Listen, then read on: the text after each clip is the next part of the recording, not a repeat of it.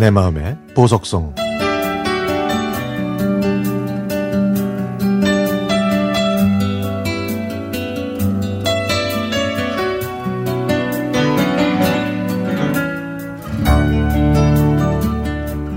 부산에 계신 아버지는 치매를 앓고 있는 어머니를 홀로 돌보고 계십니다. 오빠는 결혼해서 중국에서 사업을 하고 있고 저는 서울에 살고 있거든요. 아버지는 새벽부터 어머니와 함께 산에 가서 2시간 정도 운동을 하고 내려오시다가 시장에 들러서 그날 드실 채소와 과일을 사가지고 오십니다.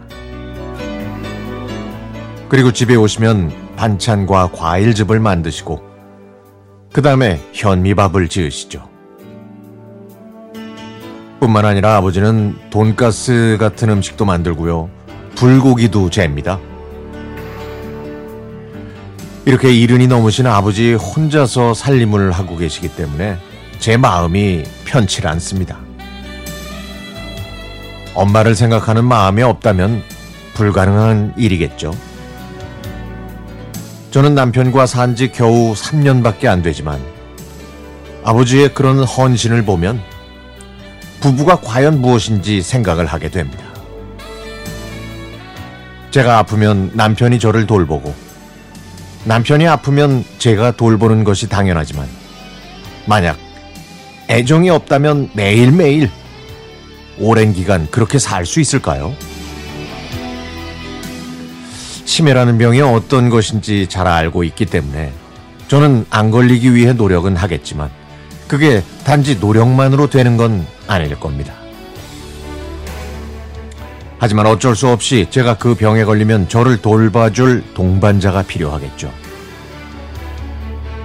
가장 가까운 사람이 부부라고 하지만 예전에 비해서 요즘은 헤어지는 부부가 많은 편이네요. 저 혼자 남편을 사랑하면서 살 수 없고 남편도 저를 사랑해야 하겠죠. 그렇게 남과 남이 만나 사는 건 어렵고 서로 이해하면서 양보해야 하는 걸 겁니다. 그런데 이게 왜 이렇게 힘들까요? 아이를 키우는 방식도 다르고요.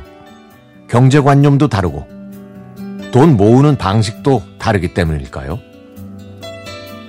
정보의 홍수 속에서 현명을 판단, 현명한 판단을 해야 하는 게 생각이 다르니까 싸울 일도 많죠.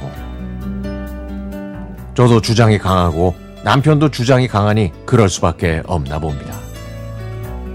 그래서 그래서 어머니와 아버지를 보면 더 존경스럽고 한결같은 아버지가 고맙습니다.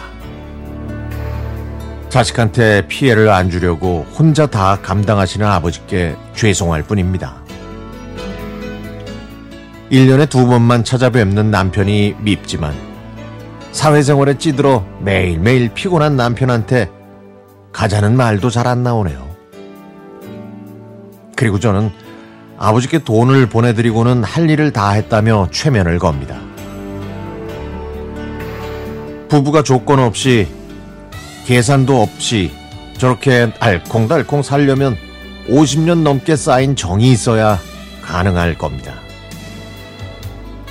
엄마가 아파서 걱정이지만 아버지가 곁에 계셔서 그나마 한시름을 놓을 수 있습니다. 아버지, 고맙고, 존경하고, 사랑합니다.